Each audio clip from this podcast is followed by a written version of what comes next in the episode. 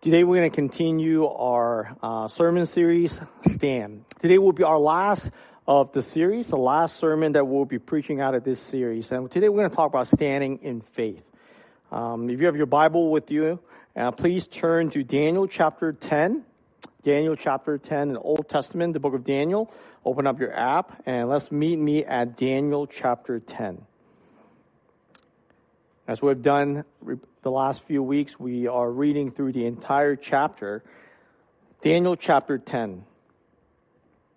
Here's what it says In the third year of Cyrus, king of Persia, a word was revealed to Daniel, who was named Belteshazzar. And the word was true. And it was a great conflict, and he understood the word and had understanding of the vision.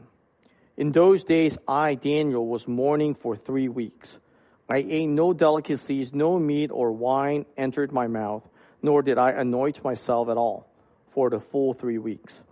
On the 24th day of the first month, as I was standing on the bank of the great river, that is the Tigris, I lifted up my eyes and looked, and behold, a man clothed in linen, with a belt of fine gold from Uphaz around his waist. His body was like beryl, his face was the appearance of lightning his eyes like flaming torches, his arms and legs like the gleam of burnished bronze, and the sound of his words like the sound of a multitude.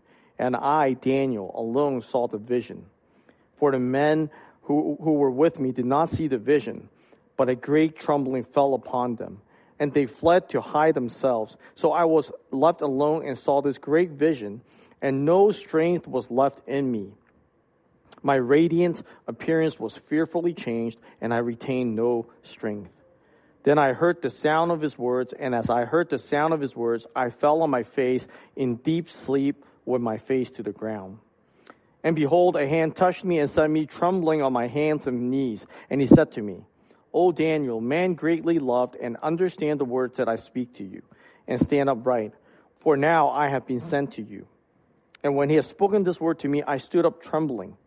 Then he said to me, Fear not, Daniel, for from the first day that you set your heart to understand and humble yourself before your God, your words have been heard, and I have come because of your words.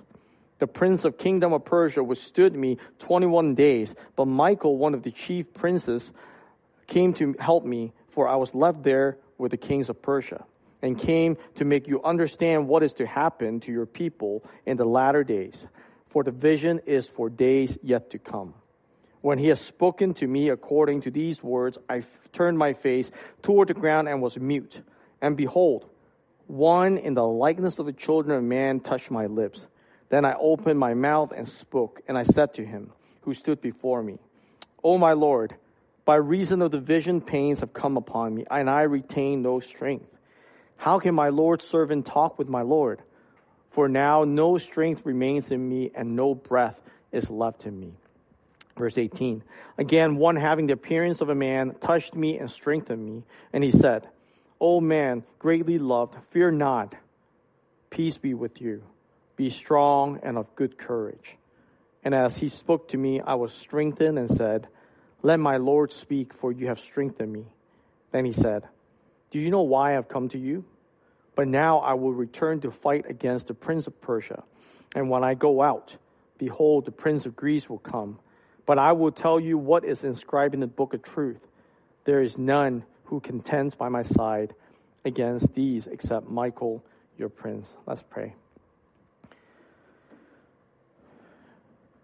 Heavenly Father, we come before you. We're thankful for this journey that we've had through the book of Daniel. And God, as we open the word again, open up our hearts. Will your spirit illuminate in us what you want us to hear, know, and do? Tune our ears to hear the things that you want us to hear. Tune our hearts to know the things that you want us to, to hide in our hearts so that we might not sin against you. So, God, speak through me today. Prepare all of our hearts so that when your truth gets sown in there, it will reproduce 30, 60, 100 fold. So, Lord, be with us as we look into your word. In Jesus Christ's name we pray. Amen. Please mind the gap. please mind the gap. And if you've ever been to Hong Kong or London, and you're very likely to have heard of this phrase, please mind the gap. Except they would say it in English, Cantonese, and Mandarin. And this is one of the phrases repeated over and over again when you uh, go into what is the equivalent for us a metro train. Uh, it's called MTR in Hong Kong and also London. Have to say uh, where they got it from.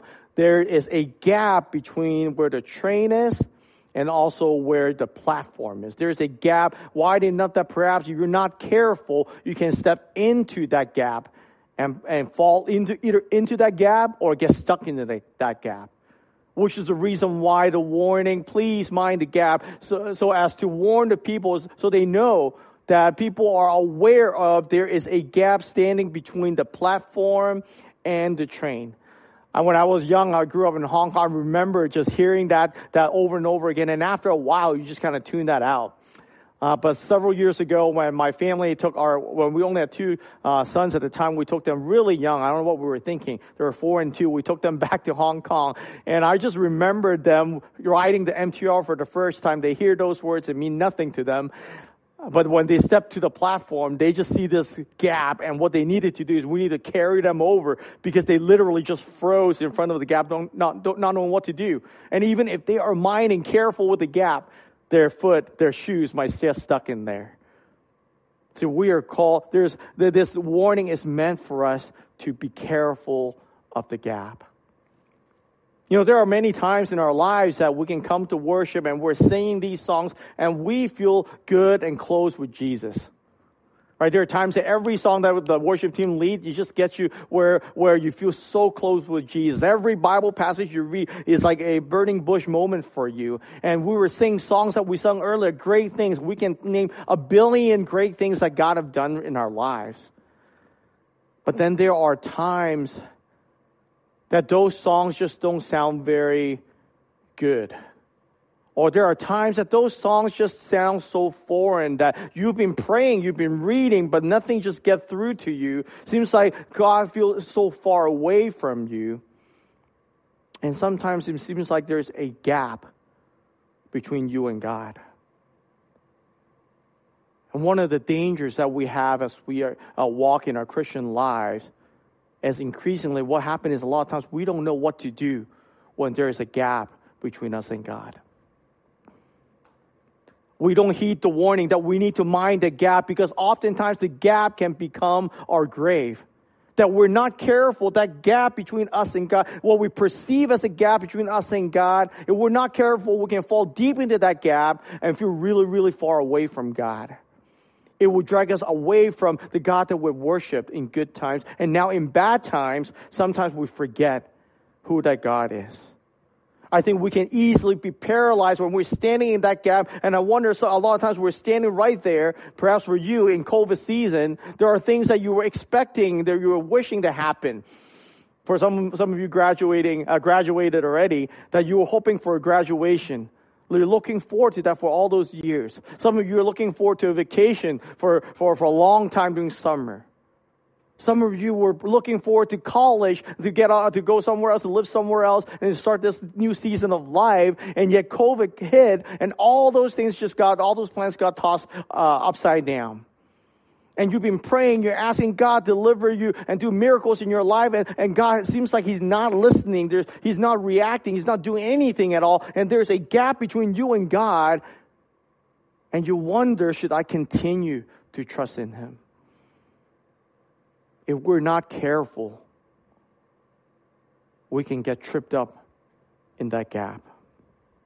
So the question I want to share, uh, answer today for us from this uh, text is this: Why should we keep trusting in God, even though there's a gap? Why should we continue to persist in believing in God when there seems to be a gap that separates us from Him? When, when, when what we, what we're seeing in our lives physically, in, re, in reality, there seems to be a, a gap between our realities and God's goodness. Why should we keep going? In the story that we, we're looking at today in Daniel chapter 10, we saw that Daniel was living in the gap We'll pick up the reading here in verse 2. He says this, In those days I, Daniel, was mourning for three weeks. I ate no delicacies, no meat or wine entered my mouth, nor did I anoint myself at all for the full three weeks. For three weeks long, Daniel was praying. Daniel was fasting. We know later on he was praying. He's not just fasting for food for diet reason. He was mourning. It says he was sad. And the reason why he was sad was because there were, there were a group of people that King Cyrus allowed to go back to Jerusalem. If you remember, Daniel has been uh, in ex- living in exile. He was brought out from his motherland in Jerusalem in Judah because of the, con- uh, the conquest of Nebuchadnezzar. And now, since he was a young man till now, probably by this point he was all, uh, 80, upper 80s years old, and now he's still living in Babylon with probably no hope of ever returning back. And the reason why he was mourning for three weeks was not because he missed out of, of the opportunity to go back. He was not sad because King Cyrus did not choose his trusted uh, official to go back to his motherland. He was sad was because the reason why he was sad was because the people that got sent back to Judah and Jerusalem were facing opposition.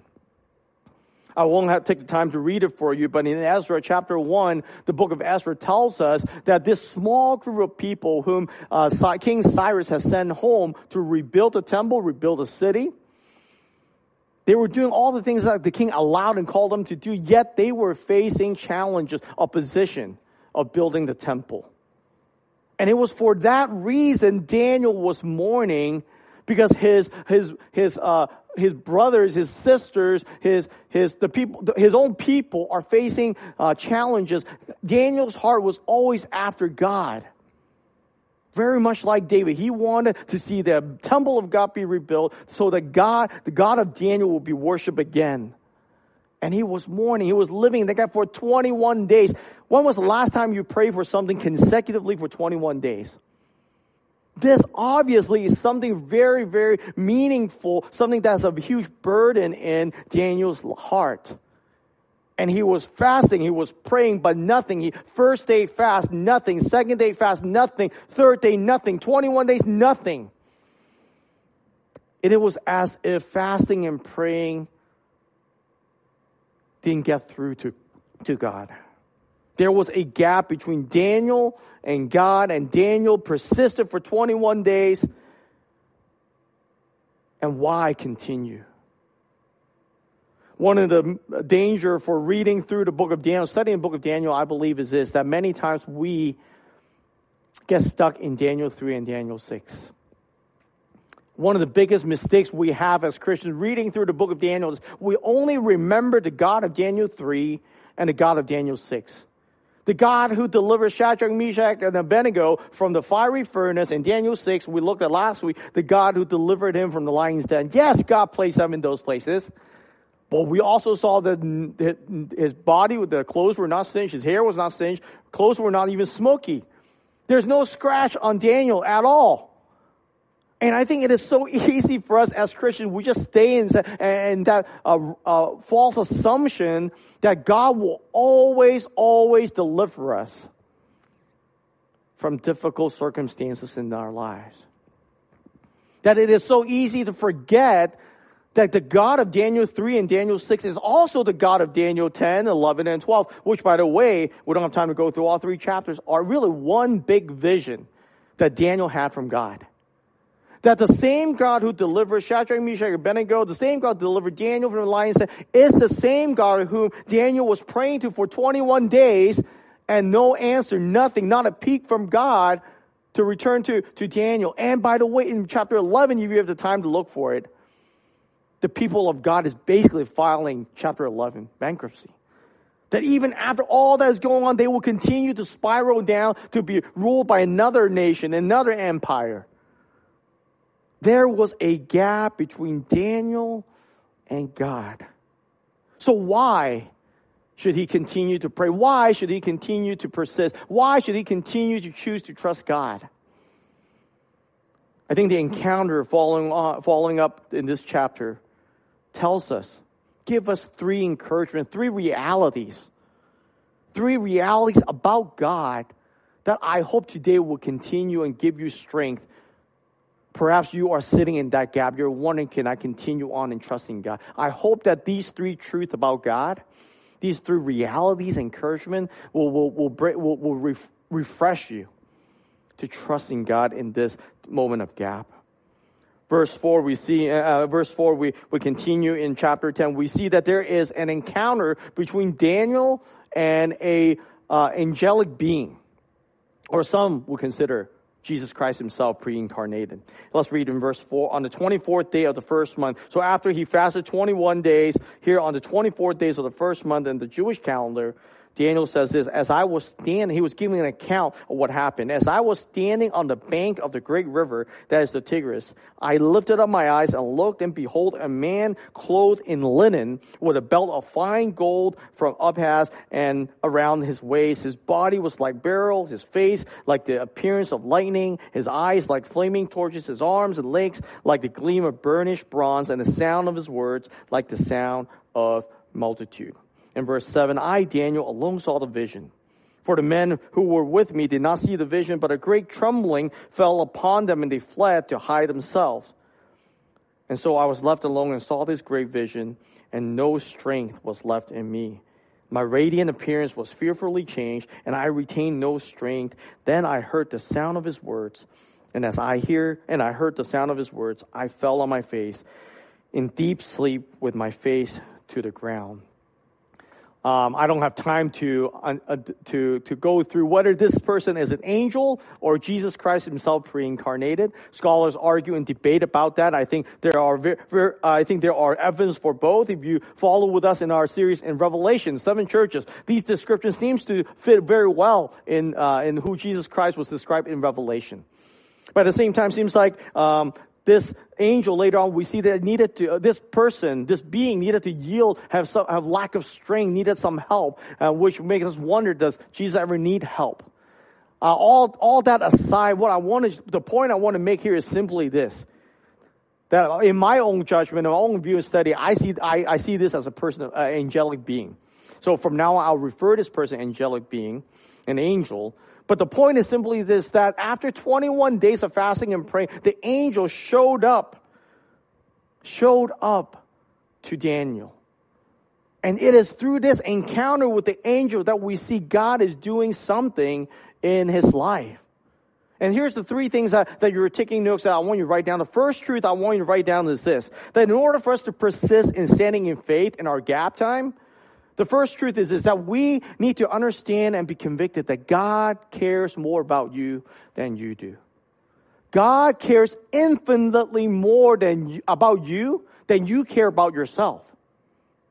You see, this is the reason why God sent the angel in the first place.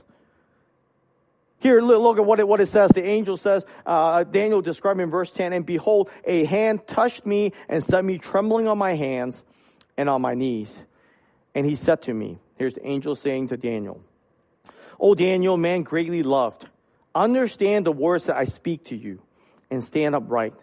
For now I've been sent to you, and when he has spoken this word to me, I stood up trembling. The reason why the angel was sent to meet and to dialogue, to encounter Daniel was because God loved Daniel. Look at the first word that's coming out of the angel's mouth. It says, Oh, Daniel, man greatly loved. The angel, uh, God through the angel wanted Daniel to realize that he's loved by God. He is precious to God. I think for those of us who are standing in the gap, these are the words that I think some of you, uh, the reason why you're listening to this is because I think God wants you to hear this. That God loves you. And I know those are simple words. I know those are words that can be easily uttered, but yet those are words sometimes we forget that God loves you. God loves me. Because oftentimes when we're standing up in the gap, we question whether we forget that God loves us. Because our mind quickly goes to the reason why I'm going through tri- trials right now is because God has abandoned me. Now, this is the only explanation, right? Why am I going through difficulty? Because God must not be with me. God must not care about me. Or worse yet, sometimes we take that one step further. God must be punishing me. We have these wrong, false teaching and theology in our hearts that says that God is punishing me. Therefore, I'm going through all the trials that I'm going. Therefore, God is not answering my prayer. Therefore, God is feeling so far away from me.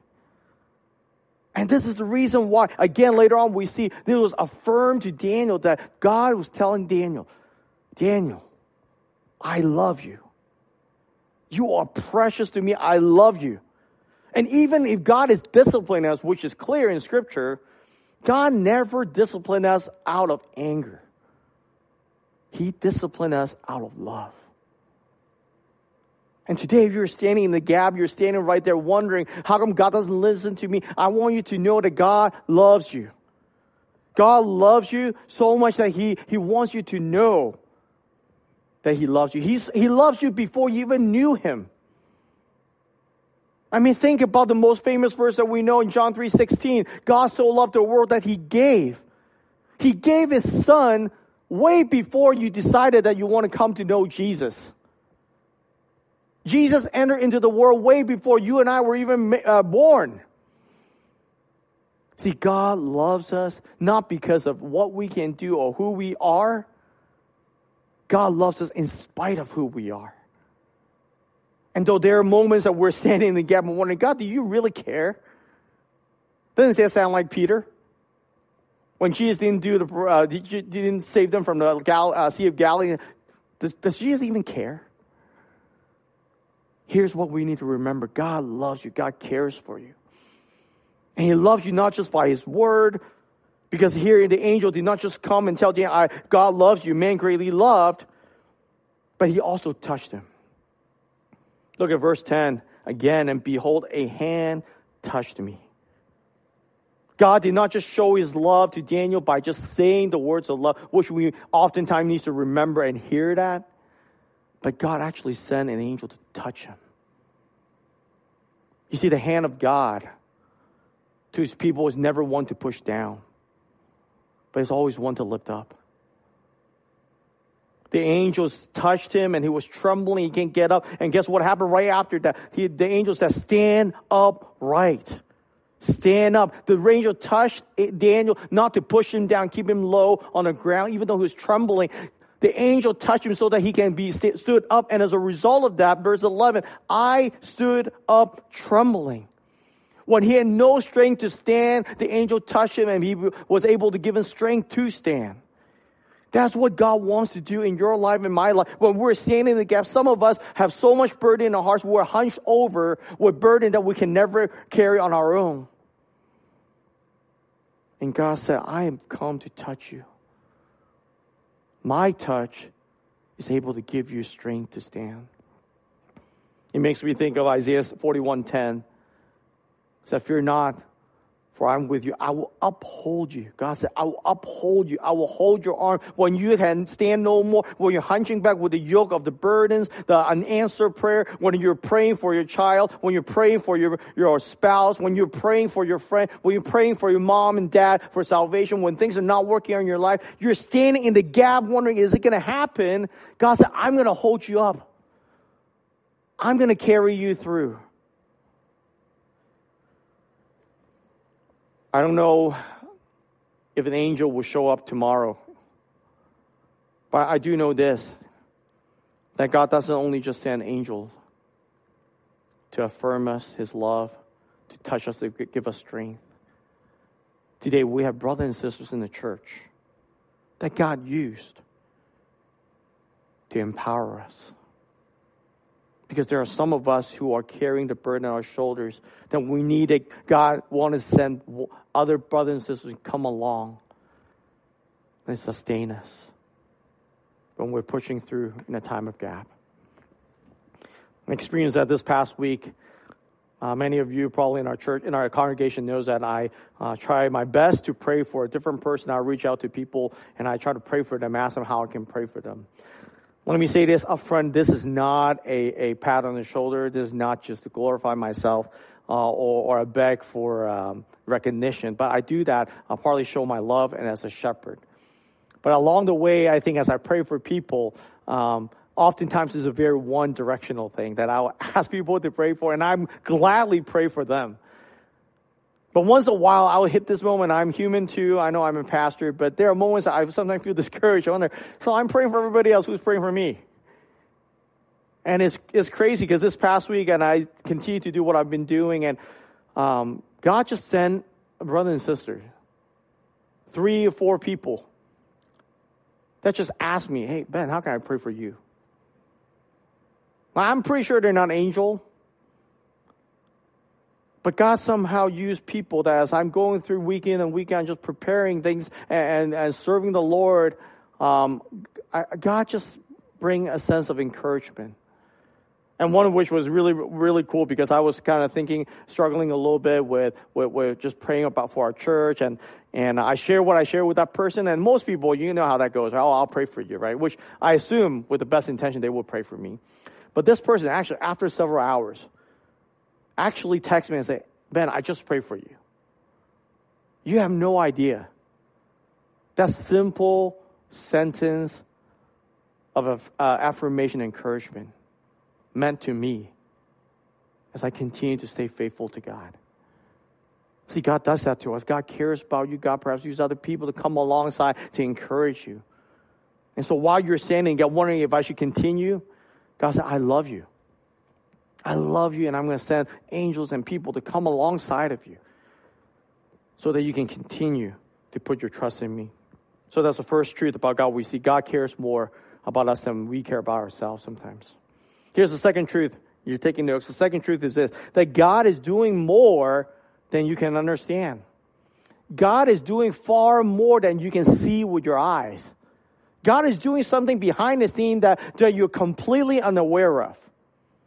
When we go back to the story, we see that the angel touched uh, Daniel. He stood up, and then in verse 12, he went on. He, he encouraged him again in verse 12. He says to me, uh, the, the angel said to Daniel, Fear not, Daniel, for from the first day that you set your heart to understand and humble yourself before your God, your words have been heard and I've come because of your words. The reason why the angel showed up was not because just now the message got to God and, and God finally realized after 21 days, I heard Daniel's prayer. No, God sent the angel 21 days later was, was because God actually heard his prayer in the first time. And this is encouragement for you, for, for, for those of us who've been praying consistently and faithfully for a long time. God heard you the first time. God heard you the first time you pray, but He's not, He, He, He, He calls us to be persistent prayer, uh, the people who pray, to be consistent and per, persistent in our prayer, the, the, the story of the, the widow. And we are, we are to persist in praying, but, but the, the very first time God heard it. And the reason why He did not answer is not because He didn't hear you. The reason why he didn't answer the first time, just because he didn't hear the first time, doesn't mean that he didn't hear you. The reason why he didn't answer you is because something else is going on in this world that our, our eyes are not perceptive to. Because the angel continued to tell him that the reason why I come is because God heard your word the first time, and here's the reason why I showed up so late. Here's verse 13 the prince of kingdom of Persia withstood me 21 days. But Michael, one of the chief princes, came to help me, for I was left there with the kings of Persia, and came to make you understand what is to happen to your people in the latter days. For the vision is for days yet to come. Why did the angel show up 21 days late? Was because he was held up in Persia. The angel was held up fighting in Persia. Here, who are the prince of the kingdom of Persia or the, the, the, the kings of Persia? He's not referring to the, the actual human king of Persia. It's actually referring to those who are angels or the spirit, uh, demonic forces that are, that are controlling those empires.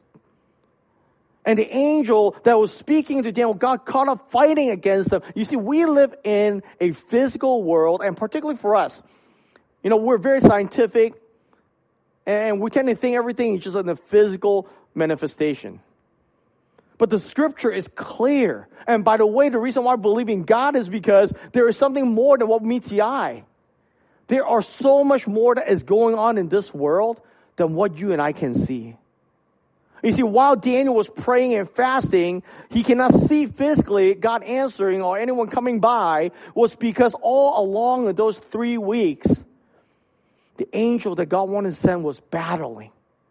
He was waging warfare in Persia, and, and it was so fierce that he needed Michael, the chief uh, angel, which we know from Revelation, not a part of scripture. Michael is the archangel, have to kind of step in to fight for him so that he can get away to come and minister, to encourage, to affirm Daniel. I used this illustration before about iceberg. We see 10% of it. But there's 90% that's unseen. See, we live in a world that we only see 10% of what's going on in this world.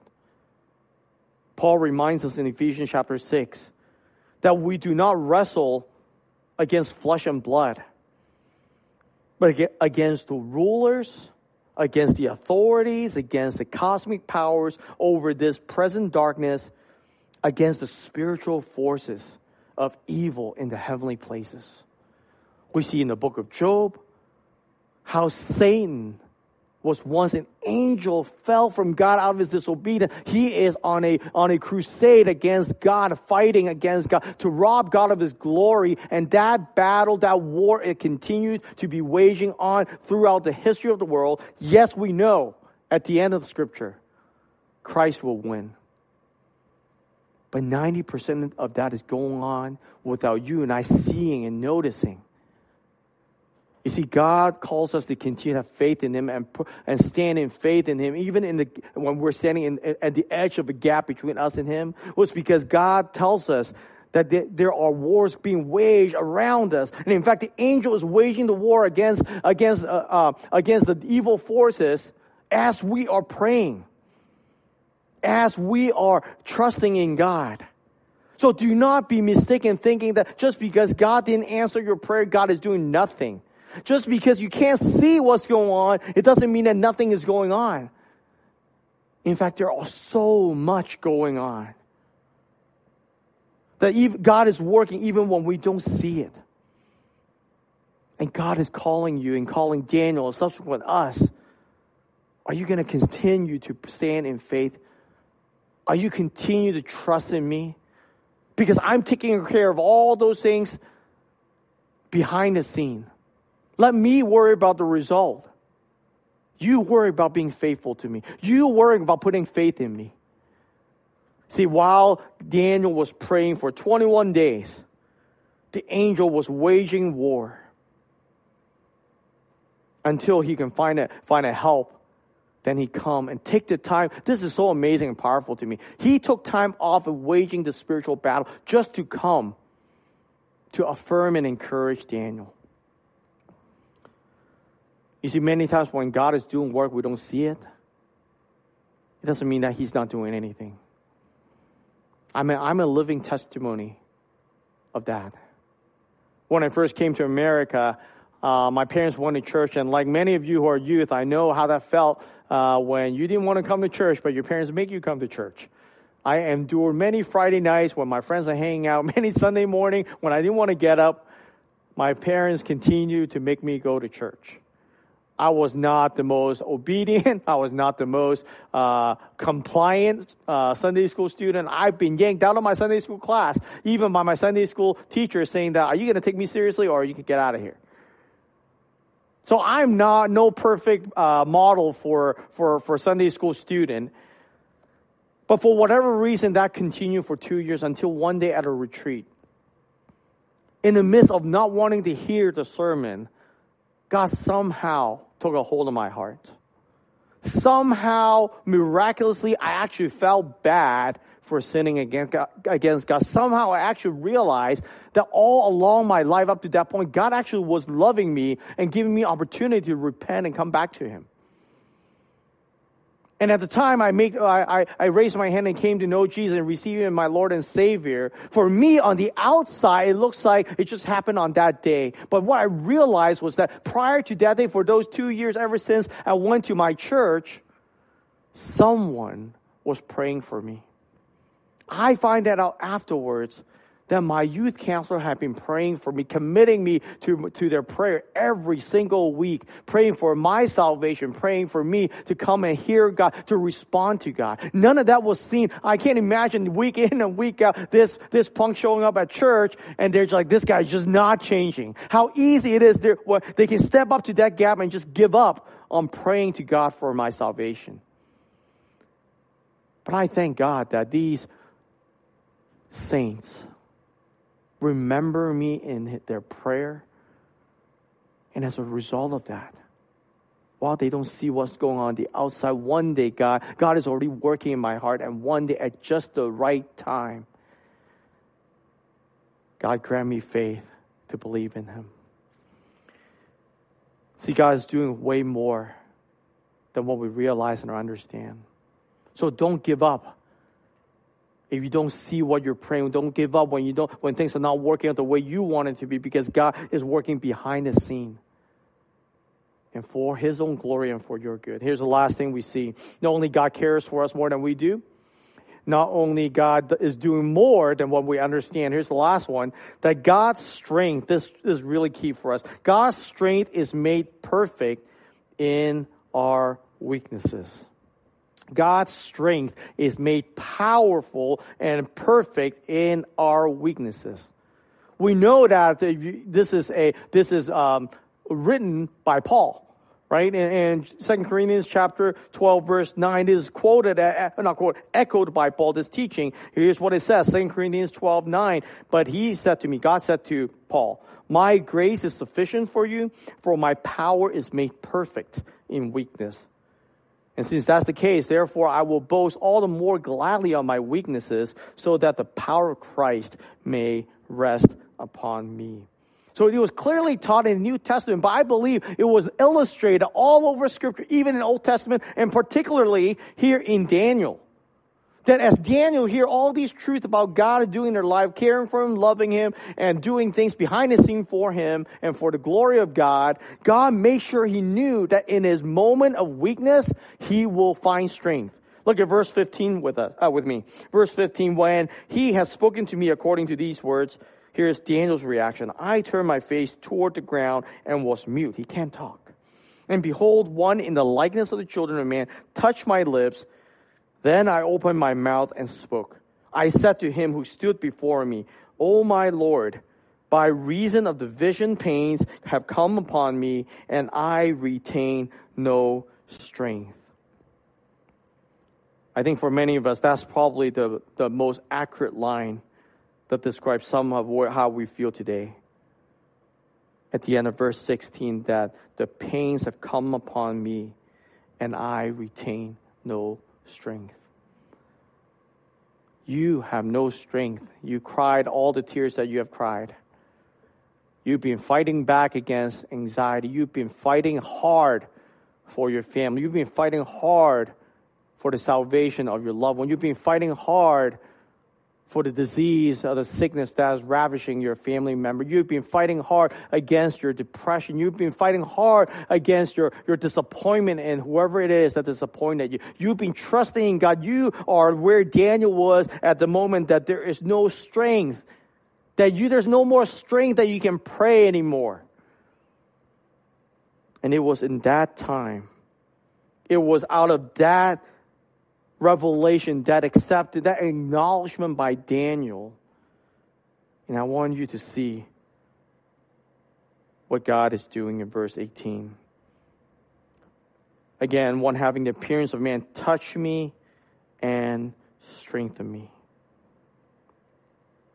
What did he do? The angel touched Daniel.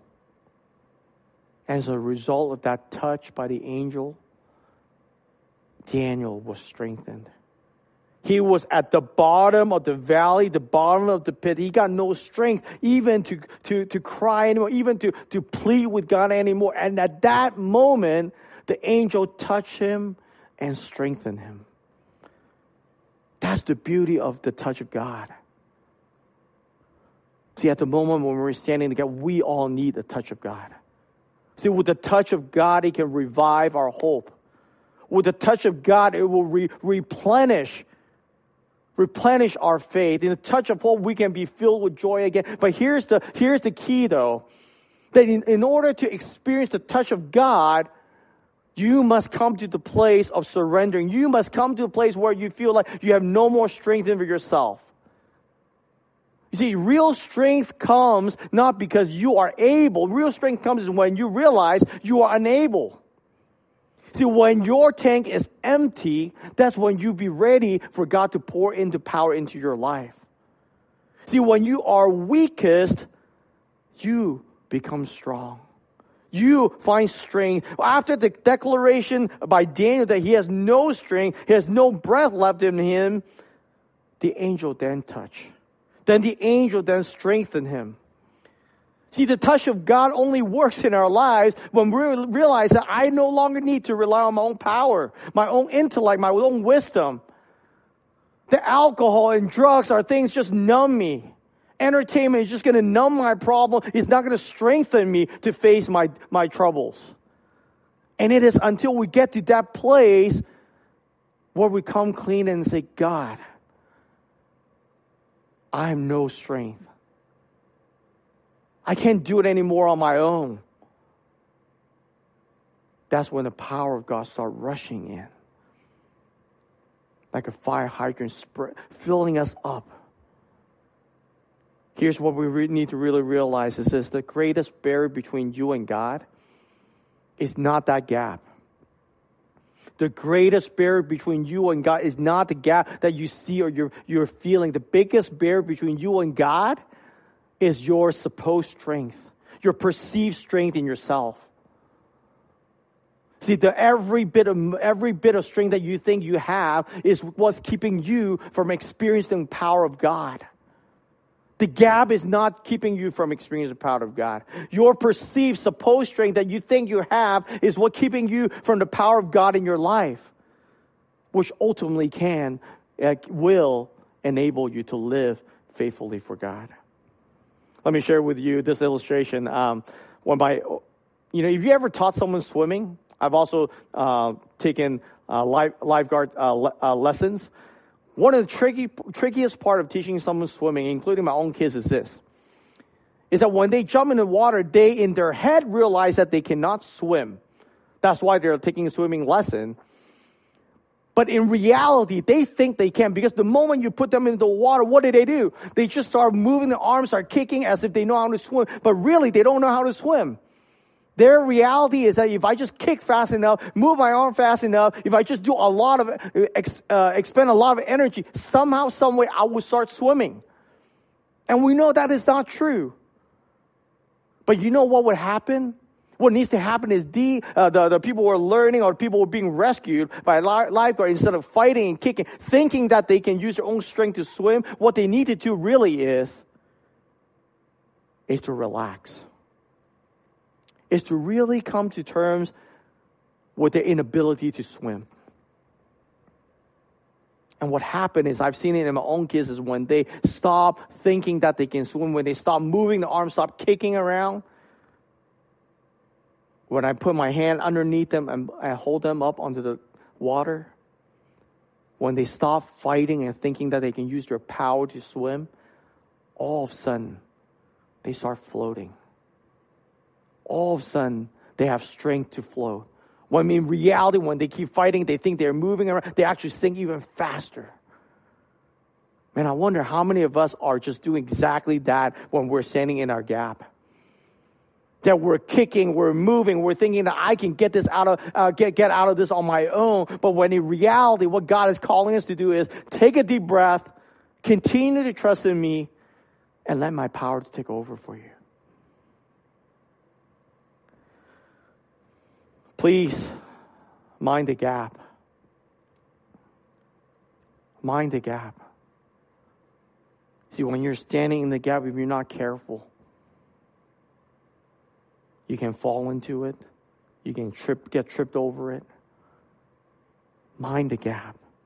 Keep praying, keep trusting in the Lord. 21 days, 41 days, year. So we can do that because we, we know that God loves us. We can do that because we believe that God sees us as precious But not only does God love us, God is doing way more than you can understand, way more than you can see. So keep having faith in God, keep trusting in God.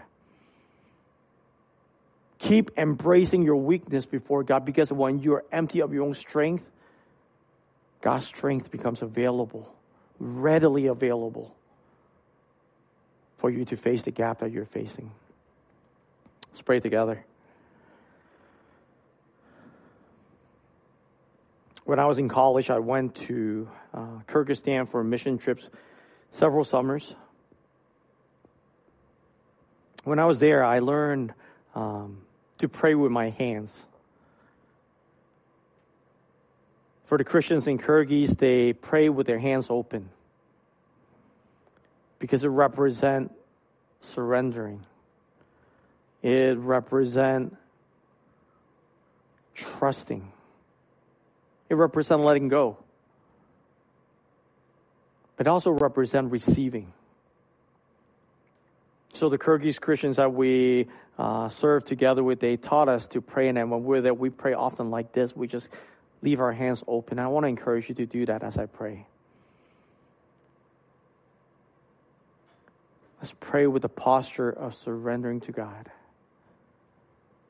And after they pray with their hands open, after they, they pray in the name of Jesus, what they do is they will put their hands and pour it over their face to remind themselves that the blessing of God is upon them. Though they might not see it and feel it at the time, that they trust that the blessing of God will be upon their lives, upon uh, as they pray to God, that God have heard their prayer and God will do whatever that glorifies Himself and for our good. So I want to lead us in praying as we end our sermon together. Heavenly Father, we come before you. I pray particularly for those who are standing right on the edge of a gap. I pray for those who are struggling with anxiety. God, I pray for those who are struggling to find joy in you. God, I pray for those who have lost hope in you. God, I just pray for those who feel tired, that they are so drained because of the burdens on their back, the difficulties in their lives. God, I pray for those who can no longer stand, who have no breath to praise you. God, I pray that you will make sure that they know that you love them. That when they open your words, that they will come alive for them, that affirm them that God, you love them. God, will you open up the eyes of their hearts to see that God, you're doing way more than what we can see with our, with our physical eyes. That we can put on the full armor of God and be strong. That we're unable to fight against spiritual forces of evil in this world, but thanks be to you that you have given us strength.